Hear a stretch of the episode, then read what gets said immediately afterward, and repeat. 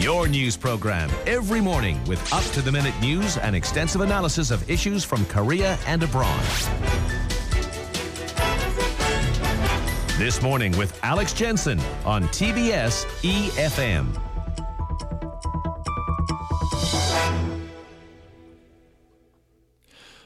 So then, 740 nearly, and a major shake-up for the global oil economy with the US on the verge of ending restrictions on oil exports. Congressional leaders recently passed a $1.15 trillion spending bill that includes lifting a 40 year old ban on exporting crude oil, along with such provisions as the extension of tax breaks on solar and wind energy. That last part is important because some have raised concerns of uh, this having a negative impact on efforts to limit climate change. But uh, what about oil markets as well? I mean, obviously, the economy could be affected not just in the US but far beyond. Mr. Stephen Schork, editor of the Schork Report, based in the US, joins us on the line. Good morning from Seoul. Uh, good morning, Alex. How are you? Good. Thanks for taking the time. So, oh, it's fantastic to be here. So, is this uh, a Christmas present for the US, and, and what about the rest of the world? No, it is not a Christmas present, or though it's a, more of a Potemkin village, as we say.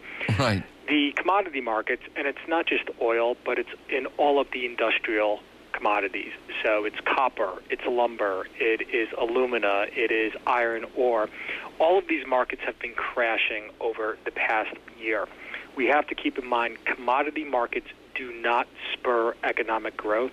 Rather, economic growth spurs commodity prices. And when you have the kind of cuts in commodity prices that we have seen over the past year, this is a scary telltale of potential economic woes around the globe coming in 2016. Can you give us a bit more background on why there was this ban in place in the you know in, in the original case 40 years ago? Oh, with regard to the U.S. ban on exporting crude oil, that came in the wake of the 1974 oil embargo after the 73 Yom Kippur War, where OPEC actively held barrels off of the market and driving prices extremely high. At that point, also, U.S. crude oil production had peaked four years earlier in 1970. So the purpose of the ban was to promote U.S dwindling production and cut our dependence on oil imports. Now, of course, what has happened over those 40 years is that up until recently, crude oil production in the United States continued to fall while our dependence on foreign oil continued to grow. Now, with the advent of shale production. Right, we've had uh, something go very odd with the line there. Uh, we'll just reconnect. I don't know if that's a cross line that we've uh, experienced, but we'll uh, reconnect with Mr. Stephen Schork, editor of the Schork Report, as soon as possible. Certainly not particularly positive about this uh, shift, um, but giving us a bit of background there as well on how the US came to have this ban on its oil exports and um, and what hopefully now we can discuss the uh, the impact of that. Uh, Mr. Schork, good morning once again. Yes, I'm here.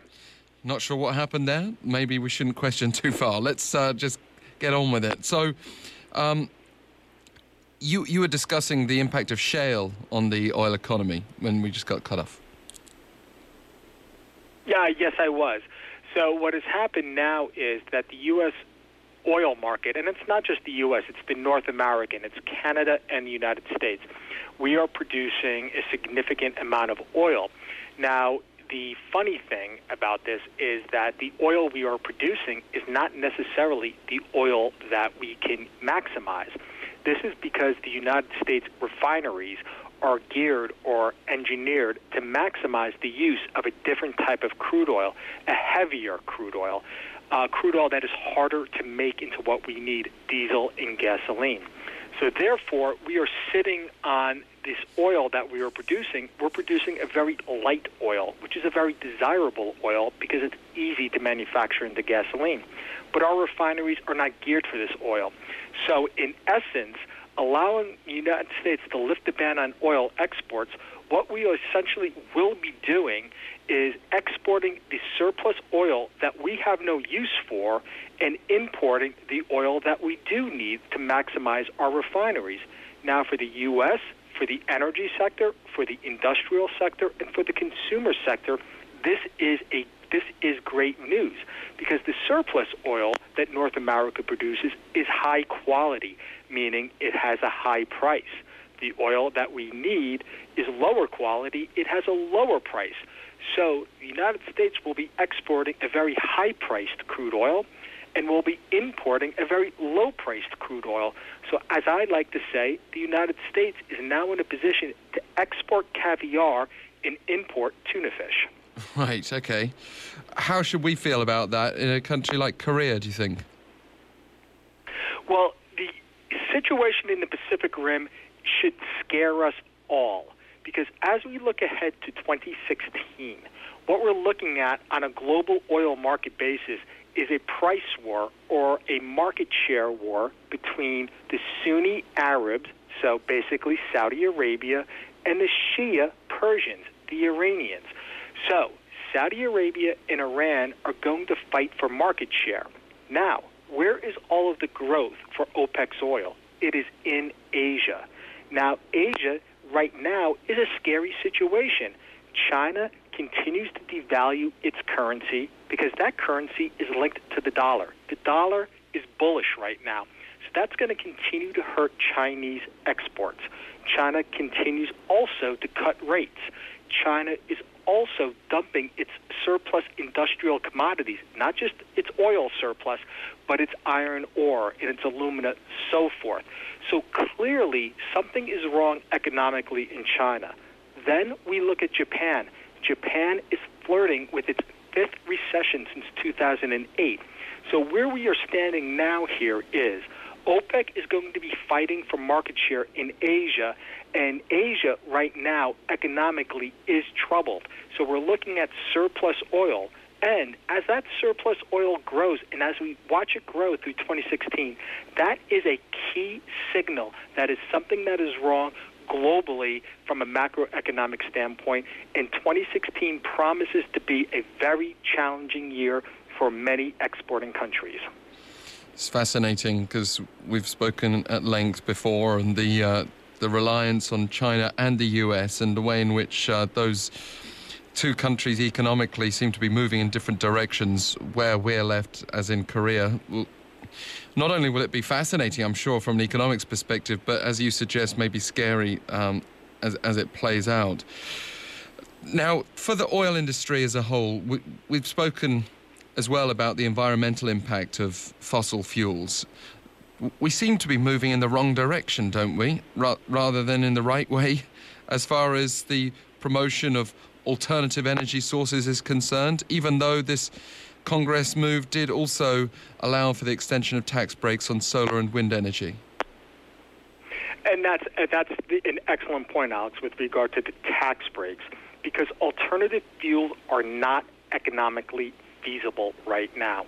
So, from a commercial standpoint, solar, wind, so forth, it sounds great. Electric cars, electric motors, hybrids, it's a very nice thought. But right now, commercially, they cannot stand alone without the assistance of government funds.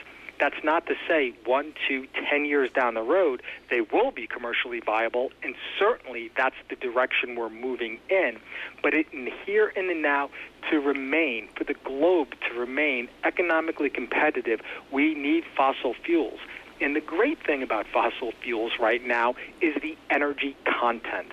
You think about this. We put 20 gallons in our car. That is a tremendous amount of economic power we are putting, of energy that we are putting in our car.